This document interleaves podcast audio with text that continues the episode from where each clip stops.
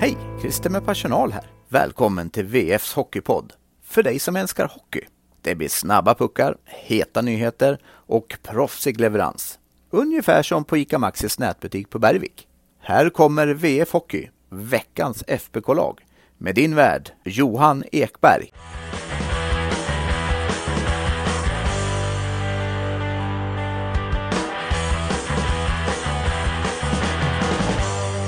Efter tre raka treor kom en nolla. Men Färjestad är fortfarande tvåa i SHL efter en makalös avslutning i Jönköping och en lite trubbig insats i Malmö. Välkomna till VF Hockey, veckans FBK-lag, avsnitt nummer två. Och välkommen in i poddåret, Karl-Oskar Lysander. Stort tack! Dags att debutera nu känner du? Ja, det ser podden där tog ju slut tidigare än vanligt eh, får man ju ändå Precis. säga. Vi baserar det på, på två säsonger men det var tidigare än, än vanligt redan i och det var väl i, i slutet av mars någon gång. Ja, men precis. Nej, det är dags. Eh, vi kastar in dig direkt i hetluften och ger dig en fråga för att se om du har någon poddrost eller fall du är inoljad och klar. Totalt sett, vad ger du Färjestad för något betyg på säsongsinledningen? Hade jag satt 1 till 5 så vet jag att du hade satt en 4, så därför säger jag 1 till 10. Vad lägger du dem då? Då tänker du de fyra SHL-matcherna vi har fått Exakt. se eller? Ja, det Mm. andra räknas ju tydligen inte. Nej, precis. Ehm,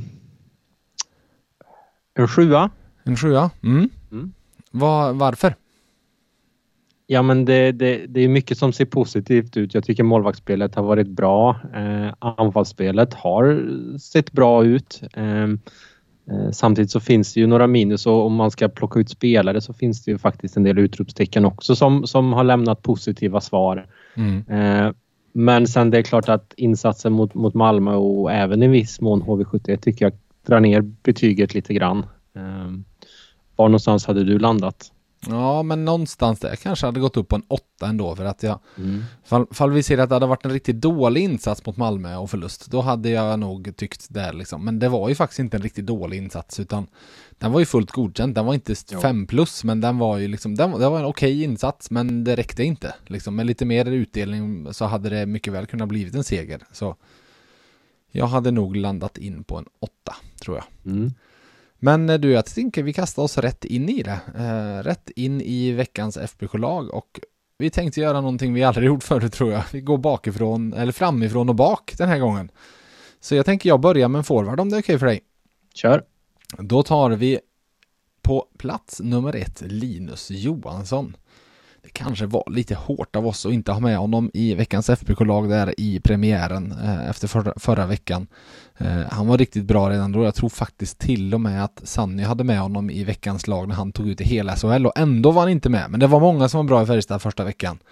Eh, nu gjorde han två mål i tom kasse eh, och det är väl frågan hur man ska värdera dem. Det, men det är likväl det är en skicklighet det också. Det, framförallt det första målet han gjorde mot HV i tom kasse var ett väldigt viktigt mål i tom kasse för att det punkterade matchen och om det ska sitta Mm. liksom. Annars kan det med väl vända spelet och så blir det blir det någonting åt andra hållet. Eh, två SHLs poängliga, bara Kåkanen i, eh, i Malmö som har gjort fler. Eh, och har vi tittat på hans målfacit under åren, de fyra säsongerna han har gjort i Färjestad, så är det 9 mål, 10 mål, 13 mål och sen i fjol där det var lite kämpigt med målskyttet och han stannade på fyra. Så mm, tre mål redan nu, det känns som att med den här starten så bör han nästan kunna vara på väg mot ett personligt målrekord i Färjestad och SHL. Ja, definitivt. Eh, Eh, Sen det är ett ganska litet urval än så länge men jag tror att han har väl, väl en 28 poäng eller någonting som vi fått se från, Ja, från Linus tror jag som bäst under åren i, i Färjestad. Och, eh, det känns ju som att han skulle kunna kanske komma upp runt 30. Ja, men det, det tror jag absolut inte är någon omöjlighet. Du, vem har vi som forward nummer två? Eh, då har jag tagit Marcus Westfält som eh, var väl en av de stora segerorganisatörerna i, i torsdags mot HV71 och eh, det var ju kul att få se honom i en offensiv omgivning. Han har ju fått inleda i, i fjärde formationen och i princip spelat där hela försäsongen också. Ehm, men de valde ju att, att flytta upp honom när eh, Ejdsell försvann och så flyttade de ut Thomas Ek som kanske också är ett sidospår vi kanske ska komma in på lite grann. Att han, han Absolut. som inte får vara där. Men, men jag tyckte att Westfält, är, som, som Nygård sa, väldigt bra i, eh, intervjun där efter matchen att han har tagit stora kliv och blivit både snabbare och, och starkare men kanske att man kan få se honom ta offensiva kliv också.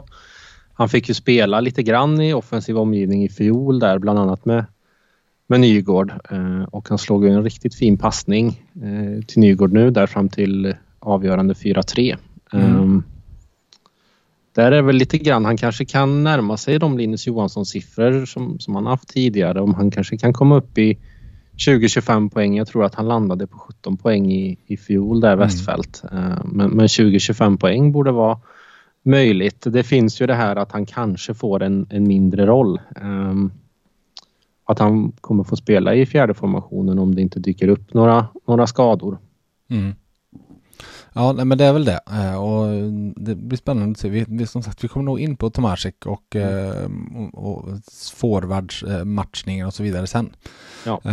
Men du var inne på 4-3 målet mot HV och han som gjorde 4-3 målet, Joakim Nygård, är den tredje forwarden vi tar ut i veckans FBK-lag nummer två.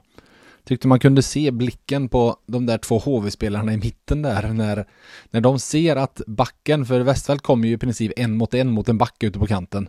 Och så mm. väljer backen att gå ut ganska hårt mot Westfält och öppna upp en yta bakom. Och de två som är i en åkduell på andra sidan med Joakim Nygren, de ser bara nej helvete också, det här är kört. Vi hinner inte, sen är det ju en millimeter precision på passningen för den går liksom precis så att backen missar den precis så att de som forecheckar hemåt inte når den och den hamnar till Nygård. Eh, men ser distinkt ut i avsluten eh, och är ju alltid bra i allting annat. Sen kan vi väl säga så här, han har plus tre i plus minus hittills. Eh, Tomasek minus två, Mikael Lindqvist minus tre. Så mm. det är väl tydligt att Joakim Nygård åker och byter för tidigt och sätter lagkamraterna riktigt rejält i skiten. Så det får vi väl reda ut med någon gång här framöver. Ja, jag tycker det med, med Nygård, jag tycker det är spännande också att, att Färjestad och också Kjellman för den delen att man har det hotet i, i boxplay för det är klart att det sätter ju lite press eh, på, på powerplay-spelet att man behöver ha det i, i åtanke hela tiden. Jag tror det är ovärderligt faktiskt. Mm. För vilka risker du vågar ta liksom. Ja. Fall du, ja, men, ta fall det är Victor Ejdsell som man är där uppe och stressar. Ja, en lång klubba och han kan också bryta passningar och så vidare. Men det är ju ingen back som känner, åh herregud, får han pucken så är jag rökt liksom. Mm. Då, då, de flesta hinner ju med fall det skulle vända på spelet, men det gör de inte med Joakim Nygård. Så att, nej, det, jag håller med dig. Ett fint hot.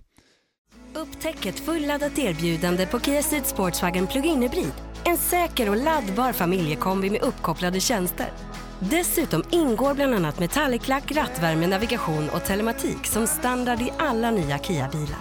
Välkommen in och provkör en laddbar Kia. Kia, movement that inspires. Vafa bil, din bilaffär och A-bilar i Arvika. Ska vi ta en back? Vem har du som första back? Ja, då har jag valt Jonathan Andersson. Mm. Jag ska inte säga i brist på annat, men, men det har inte varit någon kanonvecka för, för Färjestads backar får man väl ändå säga. Ja, när vi satt och mm. diskuterade var det ju lättare att hitta sådana som man kanske inte riktigt tyckte var aktuella den här veckan. Mm. Ja, men jag tycker att Andersson har varit stabil. Han har spelat enkelt så man kan förvänta sig och ja, löser en hel del situationer så valet föll på honom den här veckan. Mm. Och bredvid honom så stoppar vi in en spelare som heter Joel Nyström. Eh, vi kommer ju, precis som första podden förra veckan, så kommer vi väva in en massa lyssnarfrågor och använda er som guidning kring vad ni vill att vi ska prata om här i podden. Eh, och jag väver in en fråga redan nu, en som Magnus Jonsson ställde och den var så här. Har inte Nyström fått förvånansvärt lite speltid första matcherna? Trodde han skulle få en större roll i år. Och eh, det är ju en helt korrekt spaning där av Magnus för att det har han ju sannoliken fått 13 minuter, 16 minuter, 14 minuter första tre matcherna. Eh, och sen hade han nu 18.09 mot Malmö. Då jag tycker han gjorde sin bästa insats hittills för säsongen. Eh, han har ju helt klart lidit av att han, man har matchat Karl Dahlström i boxplay och defensiv, defensiva situationer i de första tre matcherna med August Thornberg och då har ju Nyström fått stå över byten och jag förstår ju att man vill göra det. Jag förstår ju att det är en kombo man gillar med Dahlström och Tornberg som stora rejäla backar och att man vill ha dem där. Men då tror jag man måste hitta andra sätt att få in Joel Nyström i nästa byte därefter. Liksom, i, så att han då, för Karl Dahlström inte är redo, nej, men då ska Nyström in med någon annan i det bytet. Mm. Um, och det, det, det, är väl ett sånt där byte, har du Axel Bergqvist som sjundeback då kan du stoppa in honom i det bytet. då ja. blir det de två som kommer, men jag förstår, då finns inte, men jag tror, jag tror faktiskt de måste se till att försöka få honom på mer istid än vad han har haft framförallt i de första tre. För jag menar noll poäng hittills och vi pratar om en spelare som spelar i landslaget i våras och all, alla i princip tänker ska ta kliv i år, ska ha en stor roll och då måste han ju spela mer än sådär. Mm. Med, med Nygren där, det, han har ju fått väldigt mycket istid, kanske förvånansvärt mycket istid. Man, jag trodde nog att man skulle matcha honom lite mer försiktigt men det är ju tydligt att man vill spela igång honom. Ja, jo men det är det. Och jag, jag fattar ju det delvis också, för att som, som Magnus Nygren själv har sagt, att man, man hittar bara matchformen genom att spela matcher. Det går inte att träna sig till det, utan man måste spela, spela, spela. Men eh, ja, nej, jag är också lite förvånad att det har blivit, jag trodde de skulle, att ifall det här hade varit Nygrens minuter, de här matcherna, så hade jag inte varit förvånad överhuvudtaget. Men nu har han nej. legat på 20 plus, liksom, hela tiden. Mm. Bakåt så gör de det lätt för oss, eh, Färjestad, ja. med vem vi ska välja. Exakt. Men eh, han har faktiskt gjort en bra vecka också så det är inte bara för att han har varit eh, enda målvakt här. Jag inte bara höll... uteslutningsmetoden. Nej, precis. Eh, han höll ju Färjestad kvar i matchen mot HV71 tycker jag i början där det kunde varit eh, betydligt värre ställt än vad det var. Han var lite utelämnad ibland. Mm. Eh, men jag tycker att han har visat, om det nu fanns lite frågetecken för honom, så tycker jag att han har ändå visat att man kanske att det där frågetecknet är lite uträtat i alla fall. Ja, och jag gillar det man gjorde den här. Att vi pratade om det förra podden att de skulle ju dela upp det de här första sex matcherna så att minst två matcher skulle läggas i stå. Och eh, men det kunde bli 3-3 eller 4-2 eh, sa ju Mittell. Och då fick han chansen i första och jag gillar att de gav honom en match till därefter. Mm. För att han var ju, det går inte att begära någonting mer av honom än vad han gjorde i Jönköping. Och då blir det ju konstigt fall du efter en sån insats när du till sist har fått stå och göra det så bra inte får fortsätta faktiskt. Så att jag tyckte det var rimligt och han var ju strålande i den matchen. Så det var väl inte jättemycket att säga till om Malmöinsatsen heller. Nej, men vi, vi kanske ska väva in två frågor här när vi ändå pratar mm. om eh, huvudpersonen här. Eh, eh, Jonas Johansson har eh, skrivit, men är inte Lindbom och Legacy ett av, utav ligans bästa målvaktspar? Um, med, med den här starten så, så får man väl kanske säga att det, det pekar åt att de har ett, eh, ett toppmålvaktspar i, i Lindblom och Legacy. Ja, eh, det tror jag. Lindbom i alla fall om jag nu ska vara Lindbom, petig ja. och rädda bort ett L så inte folk tror att vi pratar om Johan Lind, vad heter, Lindblom. Vem är det? Lindbom hette han även i HV. Ja. Har vi någon Lindblom? I Färjestad tänker du? Ja, jag vet inte. Nej. Skitsamma. Vi kan skippa det. det är faktiskt inte det där vi framförallt ska reda ut här idag. Nej men det, det, känns så här, alla var nog ganska på det klara med att ja men det är två stycken trior i alla fall det här. Att det ska vara två bra målvakter. Eh, att det inte ska, mm. det var liksom ingen som kände att men de har alldeles för orutinerat och så vidare, för dåligt så. Men det, frågan var väl hur hög höjd har de? Eh, och det har de ju sannoliken visat hittills att inte över tiden, det har de inte haft möjlighet att göra, men i matcher så har de ju möjlighet, eller har de båda visat att kapaciteten finns där och stjäla matcher, tycker jag. Mm, mm. Vi tar en till eh, målvaktsfråga här från mm. Edvin Sundström. Eh, kommer Mitell likt förra året köra varannan vecka med matchningen? Eh, svaret får vi väl i slutet på den här veckan, men ja. de indikationerna man har fått är väl att de kommer att turas om en del och det vore inte någon jättechock om det är Lindbom som mm. står på torsdag. Håll tungan rätt i mun. Ja, nej men eh, och jag tror så här, jag skulle bli väldigt, väldigt förvånad om vi när det har spelats 52 matcher att det inte står minst 20 på båda målvakterna. Mm. Det ja. skulle förvåna mig jättemycket. Eh, så, ja, jag säger inte att det blir 26-26 men någonstans där eh, mm. skulle jag verkligen tro att det, att det landar in i. Du, om vi där har, eller ja men vi, vi, har ju, nu har vi pratat mycket, men eh, du har väl faktiskt lite en intervju att bjuda på här, är det inte så? Ja, precis. Jag har träffat eh, Legacy idag på träningen och tog ett snack med honom. Standing here with Max Legacy. He has just played his first SHL minutes last week. What were your thoughts on the long bus ride home from Malmö? Yeah, definitely a long ride. Uh, but uh, no, I thought you know uh, the team showed a big character on uh, on uh, Thursday, uh, coming back from behind. You know, and I think it was it was good to get in the, in the net. Felt really good out there, and you know I had to uh, come up with some saves, but the guys had my back, so I was pretty happy. And Saturday, obviously, we wish we we we won the game, but unfortunately, you know, they got two bounces went their way, and uh, we were only able to get one. So, uh, good weekend overall. I thought the team showed up and uh, played really good hockey, so uh, that's encouraging, and uh, keep moving forward. Both both teams really put you to the test in the beginning of the games. Uh, what do you say about your start? Yeah, yeah, definitely. Uh, they uh, pretty they score pretty pretty fast, unfortunately. But uh, you know, it's uh, part of the job is just to, to you know keep going and uh, think about the next buck. So no, the the, the guys helped me out for sure. Gave me a break at some sometimes when I needed it, and you know all I had to do is my job. So the the boys helped me, and I helped them. That's how it goes. Even though it was two away games, I think there was uh, a lot of uh, Färjestad fans, uh, both in Jönköping and in, in Malmö. I, I guess that's not too common in North America that the fans uh, travel with the team.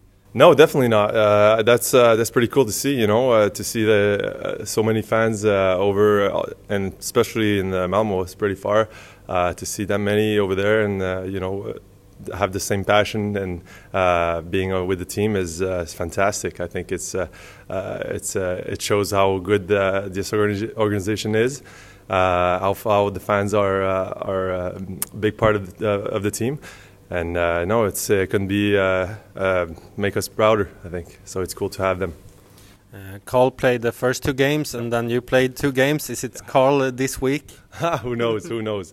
Uh, part of the job of goalie is just you know get prepared, do your work uh, during the week, and then uh, uh, when come game time, uh, either you play or you don't. So uh, uh, either way, you know I'm here uh, to support Carl when he plays, and Carl is there to support me when I play. So uh, I think uh, it's been fantastic to work with Carl, uh, and uh, I'm looking forward for a, a long season. How is it to play with a, a, a young guy like Carl? In, in Sweden, he's considered as one of the biggest talents in, Yeah. in many years. Yeah, easy to tell why. You know, I think he's uh, he's been uh, he's he's great out there. He looks uh, he looks fantastic. He looks solid, uh, very calm, very uh, con- uh, controlled, and you know he uses his size to perfection. So I'm I'm like I said, I'm there to support him when he when he's in net, and he's been a great partner for me. And like I said, it's easy to tell why he's such a big talent.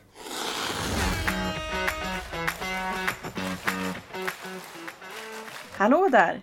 Håll koll i höst. Läs de senaste nyheterna med VFs pluspaket i tre månader för endast 29 kronor.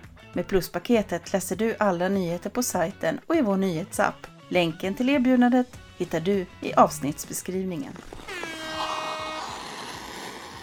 Det var fransk-kanadensaren Max Legacy eh, och du var ju på träningen och eh, vi hade väl delvis eh, att Henrik Björklund var tillbaka och tränade efter sjukdom men framförallt så var väl det vi framförallt tar med oss det som hände som inte var på träningen. Det Färjestad kommunicerade ut under träningen att Liam Ögren har åkt tillbaka, eller inte åkt tillbaka, men åkt till USA för att undersökas av Minnesota Wild där.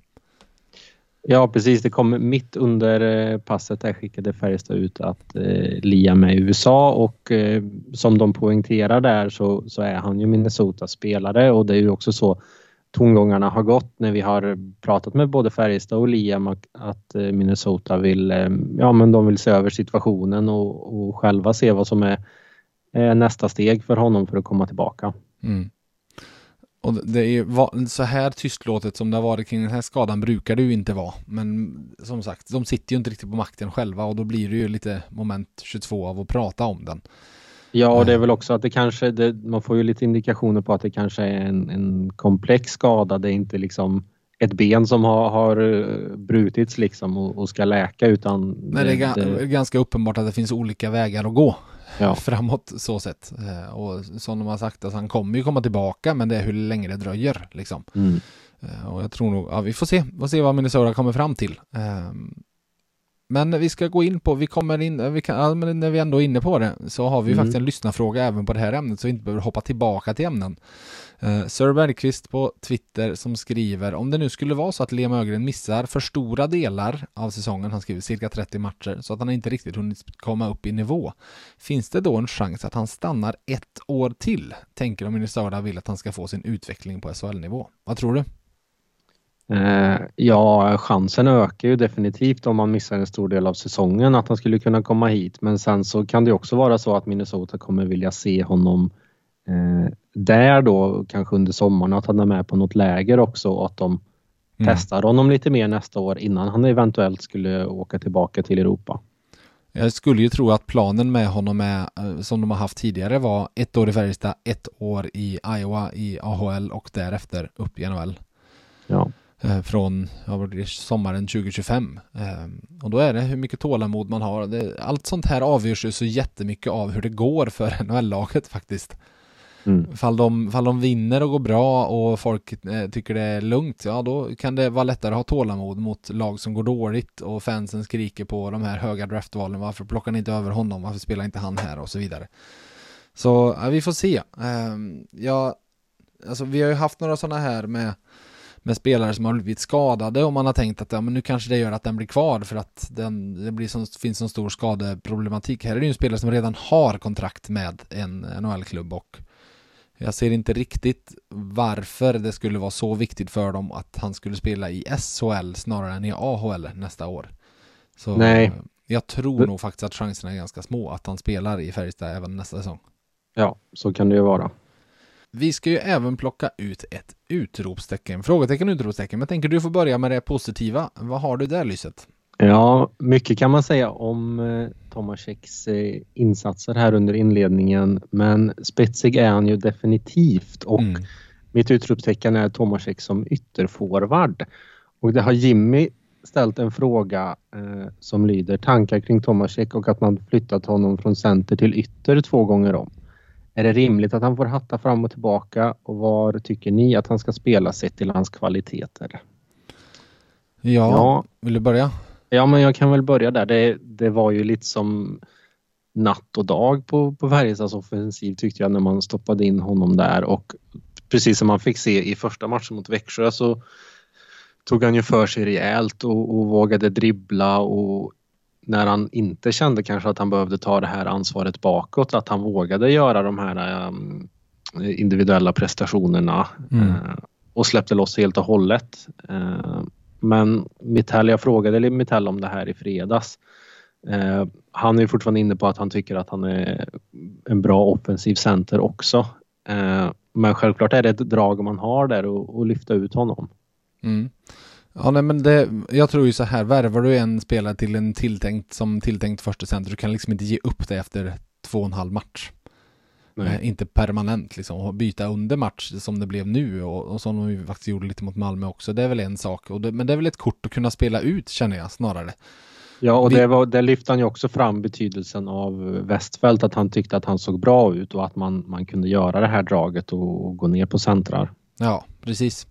Eh, Nu vet jag inte om, alltså, kommer du ihåg med Remelli i fjol så var ju det en sak som Färjestad pratade om att han tänkte lite för mycket defensivt och så vågade inte riktigt släppa loss eh, Mm. i sin, sin offensiv. Och det, nu vet jag inte, alltså Tomasek har ju haft li, lite man har ju tappat lite puckar och så. Eh, Men jag vet inte, det, det kan ju faktiskt vara så att han i, centerpositionen är liksom lite rädd fortfarande, vill göra rätt för sig och därför inte riktigt vågar släppa loss för att han spelar ju med en safety blanket intill sig i Joakim Nygård som ju täcker upp mycket av problemen som kan ske liksom.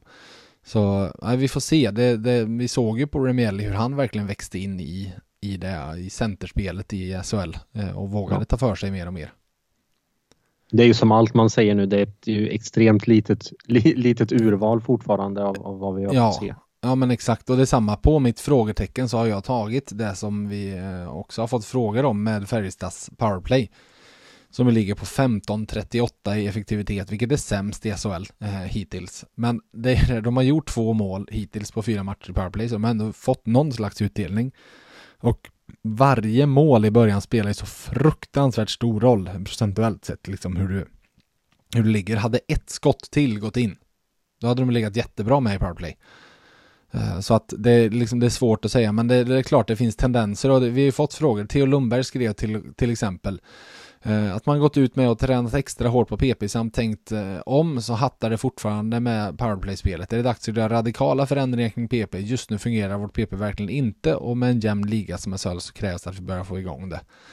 Och eh, Magnus Jonsson var även in, han inne på en powerplay-fråga med hur ser ni på powerplay, byta plats på Nyström och Nygren där och det är väl liksom en, en plats jag är lite förvånad att de bytte på. Eh, att inte Joel Nyström fick fortsätta lite längre i powerplay än vad han, än, att så fort Nygren kom tillbaka så var det in med honom direkt i första PP.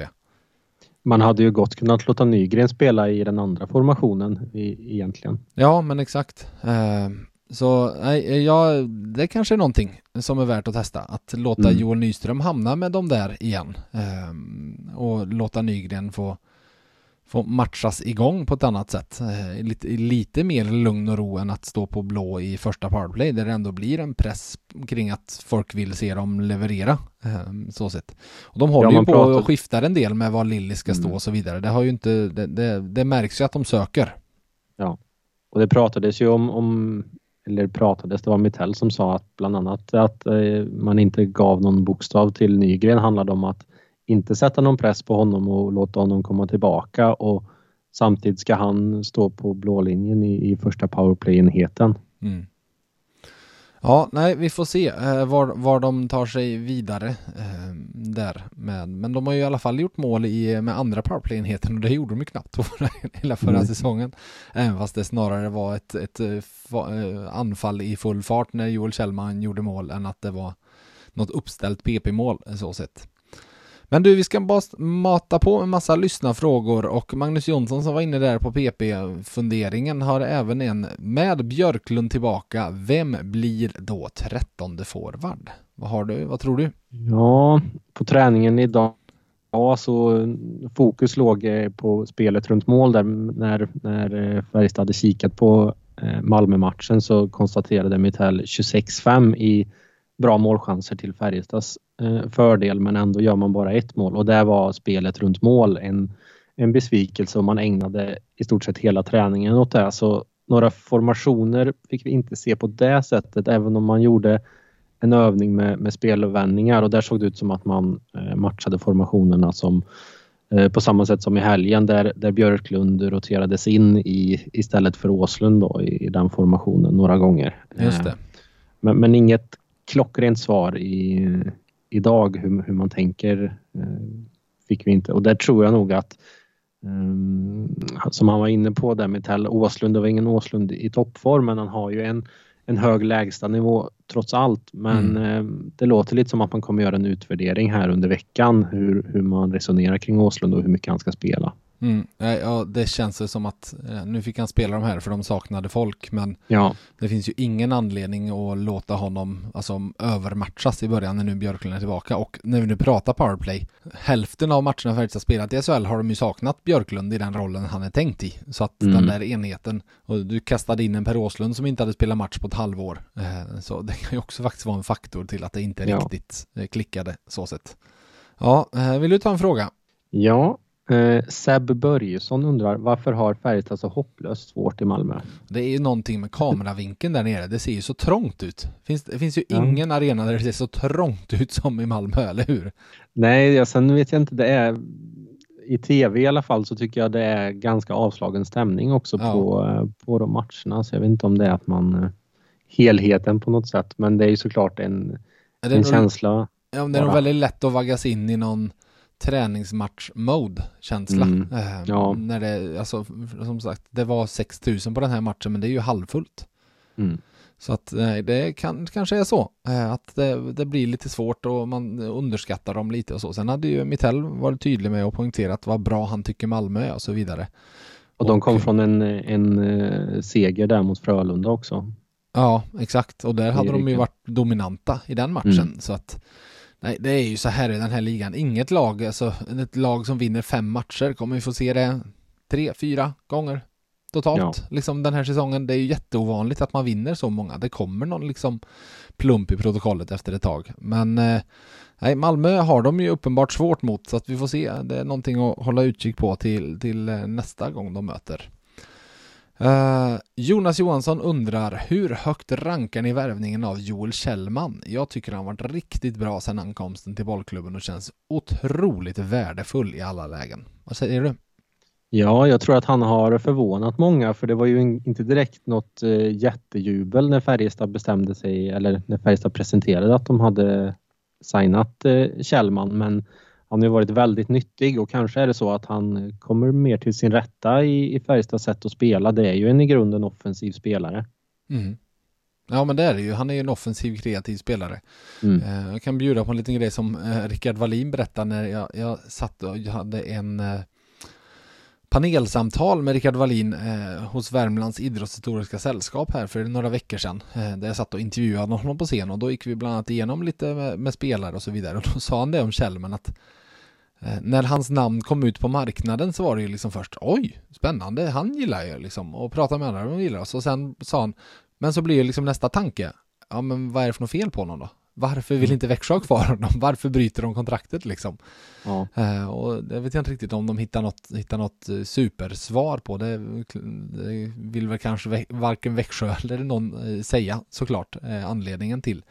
Men eh, uppenbart är ju att jag tycker han, han gör ju som jag sa förra veckan eh, när vi när jag motiverade och varför han fick plats i veckans lag då. Han gör ju väldigt många små saker eh, väldigt rätt liksom. Och nu ett väldigt fint. Det är tydligt att han, han trivs och mår bra. Det gör man när man tar sådana där skott som han gjorde i boxplay mot HV.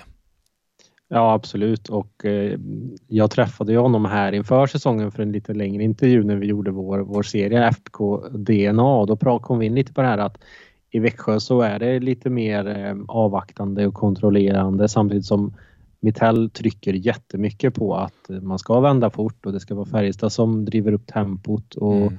kanske är det så att han trivs bättre i, i just det. Mm. Har du en, eh, någon fråga till?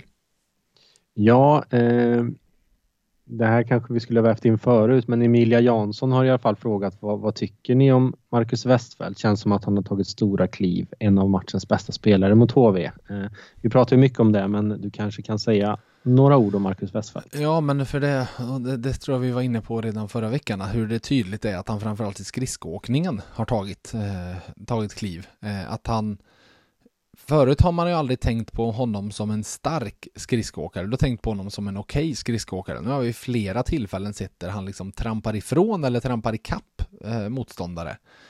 Eh, och det har vi inte sett från honom, så väldigt, väldigt uppenbart att han har mått bra av den här, eh, en hel lång försäsong. För det var ju samma där i fjol. Han, jag menar, han, eh, säsongen tog slut, han tillhörde Västervik och skrev på för Modo. Jag vet inte om ens han upp till Övik innan Färjestad plötsligt värva honom. och Han skulle hit. Han kommer hit och de tränar typ två veckor. Sen är det sommaruppehåll eh, och så eh, det blir en väldigt, det blir liksom ingen lång sån här uppbyggande försäsong, grundträning som han fick. Så nu har han varit här hela tiden och det är uppenbart att han har mått bra av, av den träningen sett till, sett till hur det fysiska skick han är i. Absolut, det blir spännande att följa honom framöver. Ja, Mm. då tar vi en sista fråga som Ja. jag har fått från Jonas Schröder här. eh, Och han Eller frågar, Skröder. Ja, eller Schröder, Skröder. Skröder. Sk- Ja, Ja. det kan ju faktiskt vara precis Skröder eller Schröder, ingen aning. S-C-H-R-Ö-D-E-R, E så säger vi att han heter. Mm. Eh, om Axel Bergqvist kommer fortsätta få så pass lite speltid, kan det finnas en chans att han vill bryta sitt kontrakt och flytta hem till Leksand igen? Vad tror ni?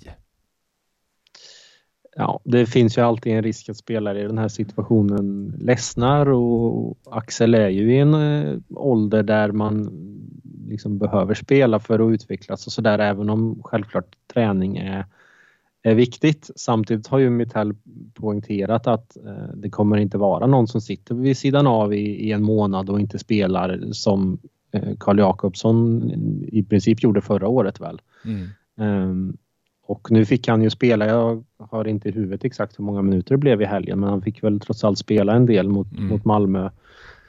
Och jag tycker att Bergqvist har sett spännande ut på försäsongen. Sen är det ju lite grann hur backuppsättningen är komponerad och där man tycker att han passar. Ehm, eh, man vill ju, eller Färjestad vill ju se ett stabilare spel från honom. Samtidigt så har han ju en offensiv uppsida.